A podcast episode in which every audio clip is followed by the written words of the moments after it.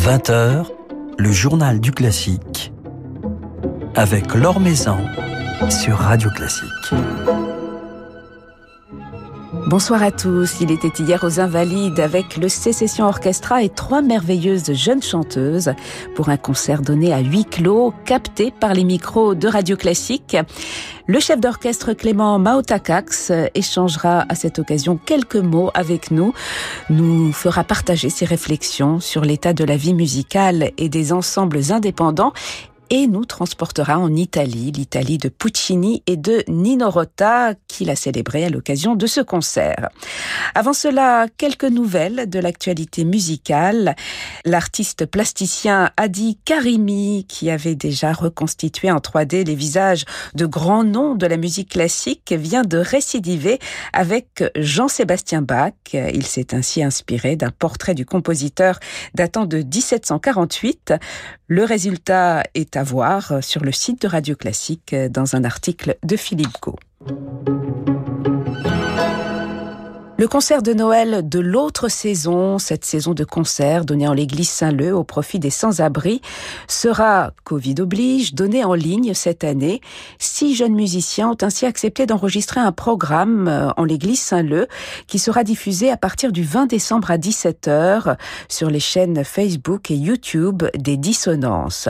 Fiona McGowan, Suishi Okada, Elise Liu, Léa Enino, Yann Levionnois et Célia Oneto Ben Saïd interprètent prêteront à cette occasion des pages de Malheur, Bridge, Saint-Saëns et Chaussons et vous pourrez faire un don à l'association Les Margéniaux qui aide les sans-abri à se réinsérer. Noël aura des accents new-yorkais avec l'Orchestre national d'Île-de-France, Gershwin, Bernstein ou encore Leroy Anderson sont au programme du concert que dirigera Karine Hendrickson demain soir à Puteaux, concert diffusé en direct sur Ondif Live à 21h. Sur Radio Classique, nous fêterons Noël depuis l'auditorium de Bordeaux, lundi soir à 19h, un concert de l'Orchestre national Bordeaux-Aquitaine, dirigé par son chef Paul Daniel et présenté par Christian Morin. Un programme conçu comme un voyage autour du monde, de Rossini à Manuel Defaya, en passant par Leroy Anderson, Edward Elgar, John Williams ou encore Edith Piaf, à vivre donc en direct depuis Bordeaux lundi à 19h sur notre antenne. Et puis, si à Noël, vous avez envie d'entendre des voix d'enfants, vous pourrez profiter le 24 décembre à 16h, puis en replay sur la chaîne YouTube du Châtelet, du concert du chœur d'enfants Voce, dirigé par Scott Alan Prouty, concert donné dans la grande salle du théâtre du Châtelet.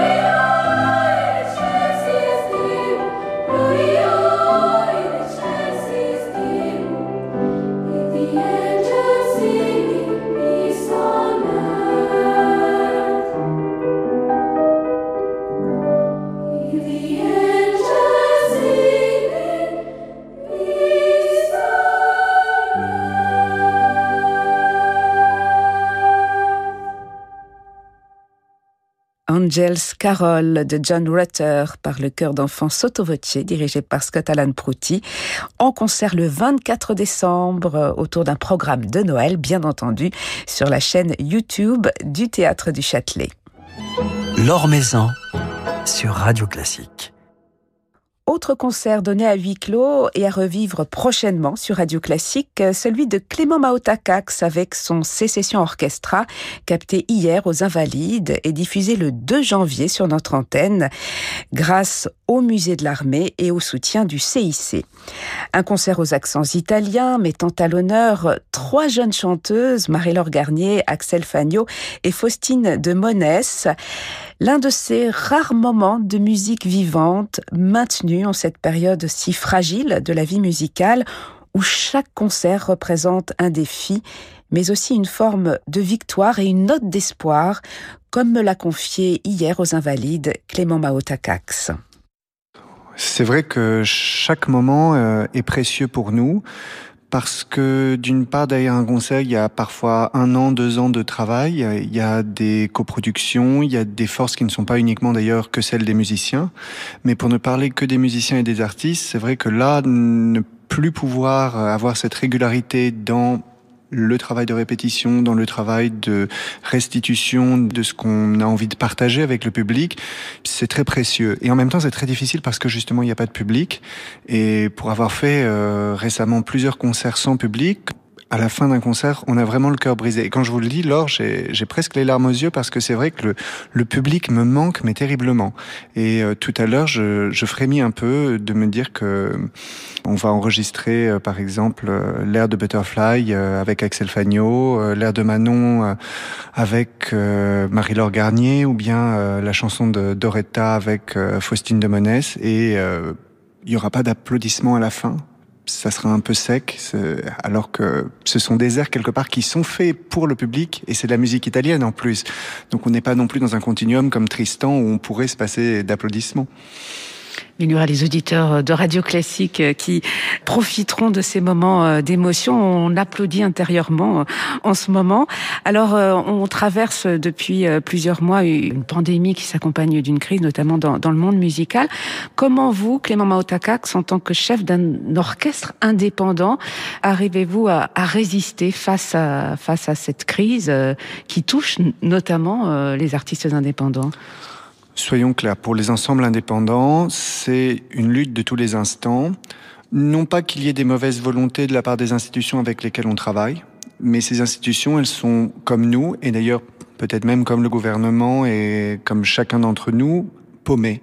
Et le fait qu'on soit, nous artistes, et c'est ça qui est le plus difficile dans dans cette non-réouverture qu'on a eue là à partir du, du 15 décembre des, des, théâtres, des salles de concert, le fait qu'il y ait euh, justement cette espèce de calendrier où nous sommes suspendus à des décisions qui viennent de semaine en semaine, euh, alors que nous on essaye de travailler pour pouvoir faire advenir des choses et qu'elles tombent à l'eau, c'est vrai que c'est très décourageant et très difficile. Et je vois bien auprès de mes, mes collègues qui sont euh, directeurs aussi d'ensemble indépendants, c'est difficile pour tout le monde. On est tous logés à la même enseigne de ce point de vue-là.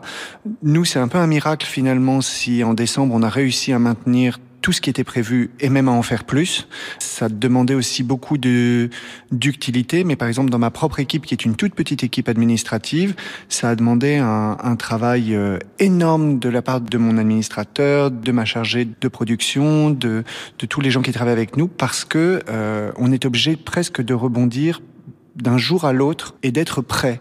Et donc ça demande, vous imaginez, pour euh, faire en sorte qu'un recrutement de musiciens euh, se fasse en deux jours, ou bien qu'on contractualise des musiciens, mais sans savoir si on pourra jouer, c'est très compliqué. Ça pose aussi des questions financières. Et euh, nous, ça nous fait une trésorerie 2020 absolument catastrophique. Donc le tableau est pas, il faut pas le, le noircir à l'extrême, mais c'est très difficile. Et c'est très difficile parce que tout le monde est un peu dans le vague et dans le flou et qu'on n'arrive pas à construire une visibilité, euh, même à deux, trois semaines, euh, ce qui nous serait nécessaire. Alors vous vous êtes euh, beaucoup impliqué, beaucoup engagé depuis le début de cette pandémie, euh, Clément Maotakax, euh, dans des débats, dans, dans des réflexions sur l'état du monde musical et la façon dont on pourrait le réinventer, pour reprendre un mot à la mode depuis quelques mois. Avez-vous l'impression d'avoir été entendu et avez-vous l'impression que le monde musical arrive à, se repenser, à se reconstruire avec de nouvelles bases?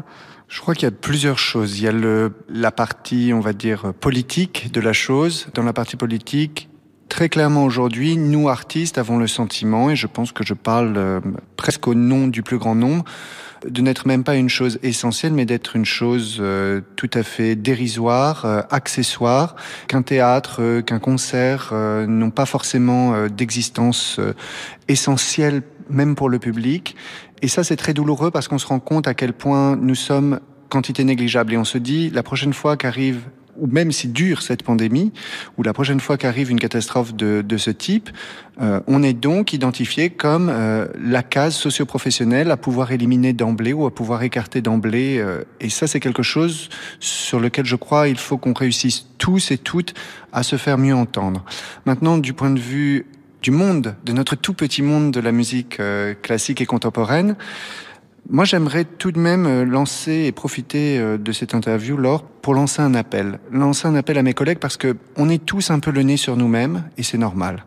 On est tous en train de trouver des solutions pour nos ensembles, pour continuer à survivre, aussi bien les grands solistes que les quatuors indépendants, que les ensembles indépendants comme le mien.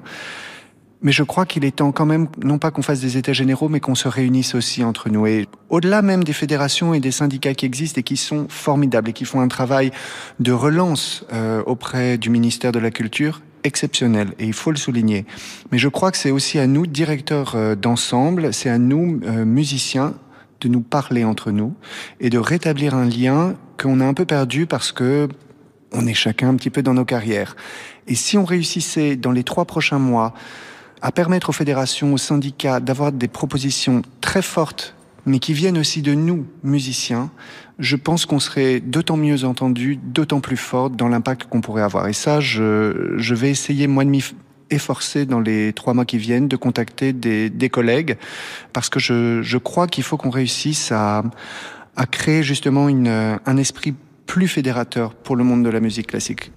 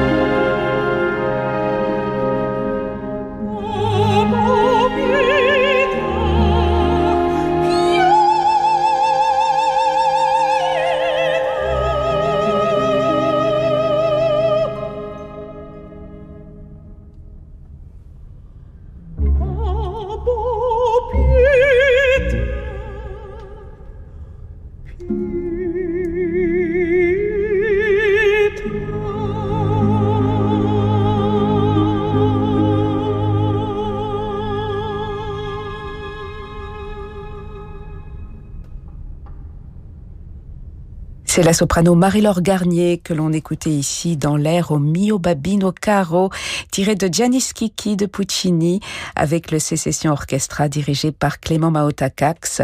Un petit extrait de ce beau concert capté hier aux Invalides et diffusé samedi 2 janvier à 21h sur Radio Classique. Un concert qui réunissait trois jeunes chanteuses, jeune, chanteur, deux mots qui symbolisent une certaine souffrance, la souffrance que cette crise sanitaire a suscitée dans la mesure où la jeunesse, comme le monde lyrique, ont été particulièrement impactés. La jeunesse que Clément Maotakax a toujours mis à l'honneur et entend bien continuer à défendre. Il faut se rappeler toujours que avant d'être une star internationale, même une euh, Anna Repko, même un Ludovic Tézier, même un Roberto Alagna ont été des jeunes chanteurs.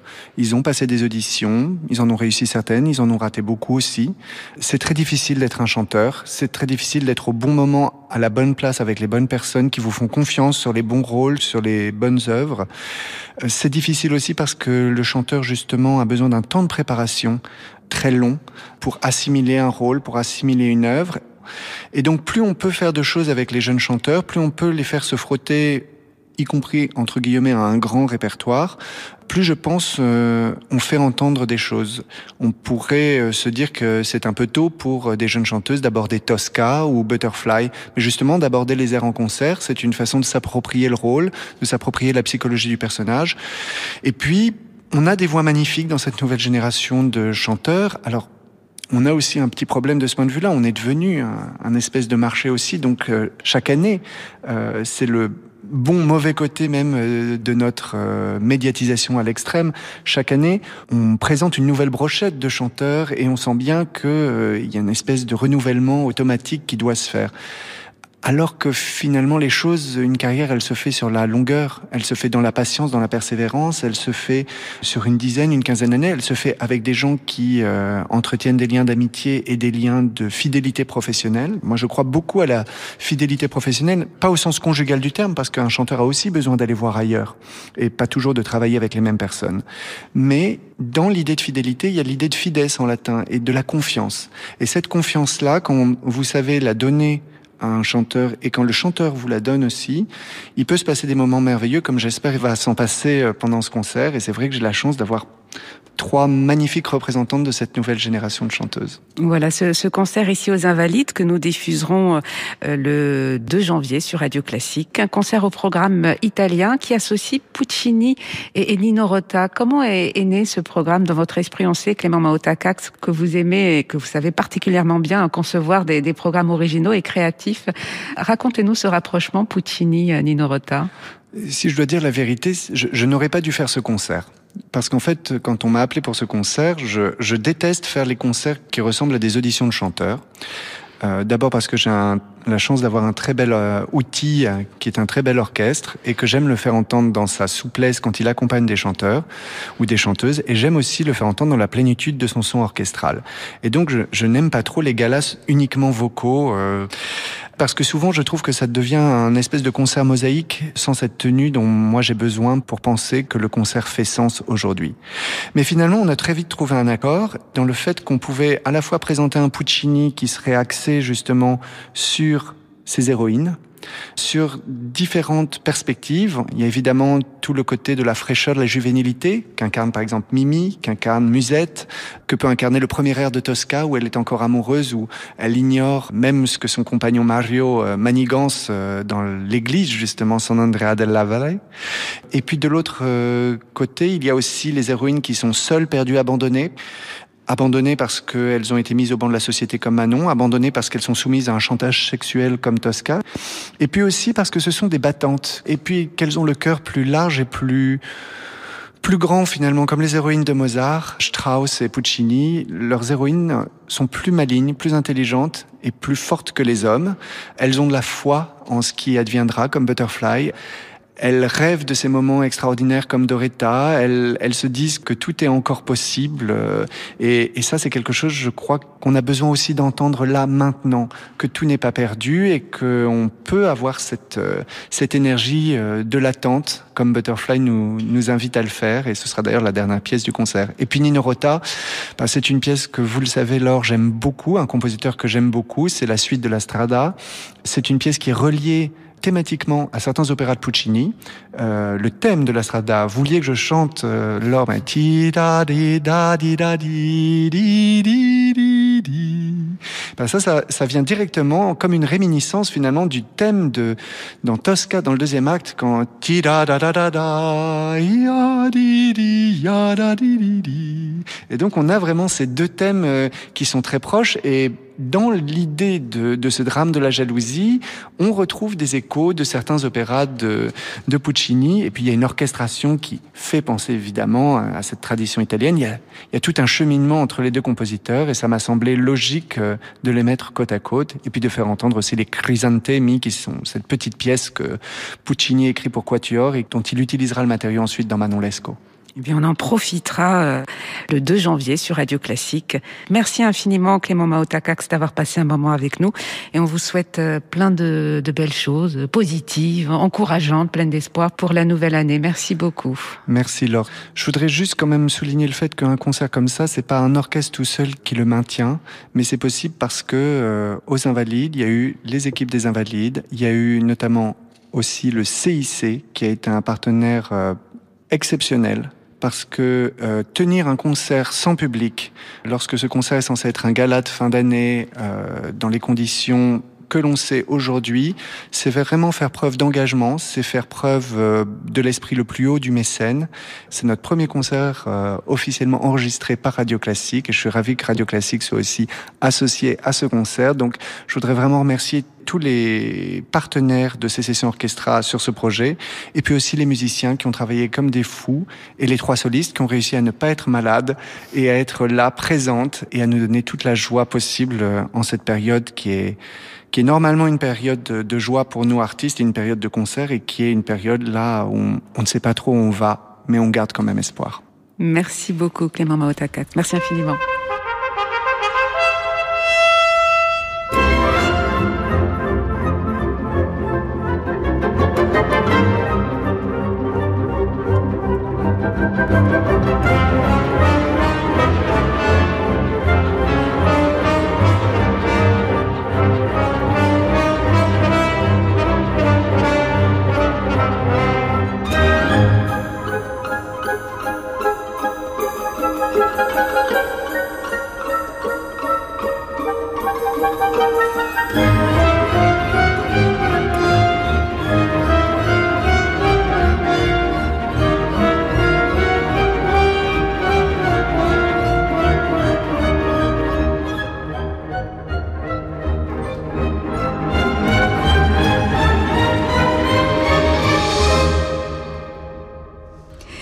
Quelques notes de la Strada de Nino Rota par le Sécession Orchestra et Clément Maotakax en concert hier aux Invalides.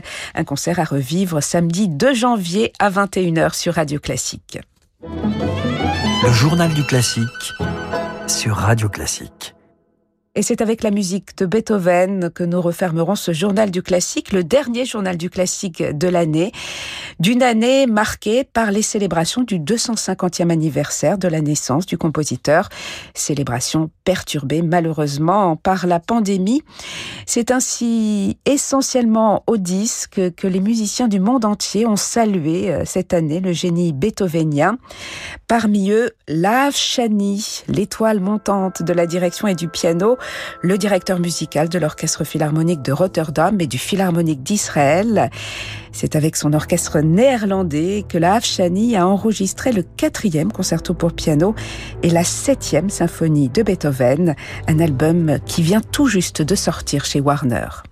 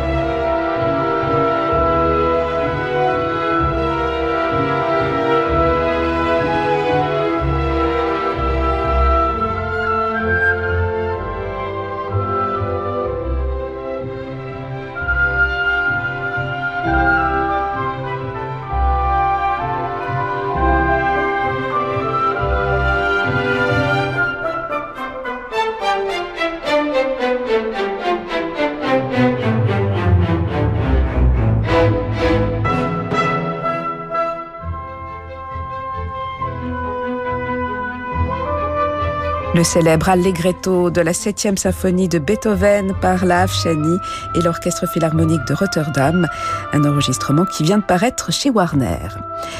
Voilà, c'est la fin de ce journal du classique, le dernier de l'année. Nous nous retrouverons le lundi 4 janvier avec, euh, on l'espère, de belles perspectives musicales, de beaux projets à mettre en avant avec euh, tous ces musiciens. D'ici là, j'aurai le plaisir de partager quelques week-ends et quelques concerts euh, sur l'antenne à vos côtés. Merci à Charlotte Toro-Lassalle pour la réalisation de cette émission. Je vous laisse maintenant comme tous les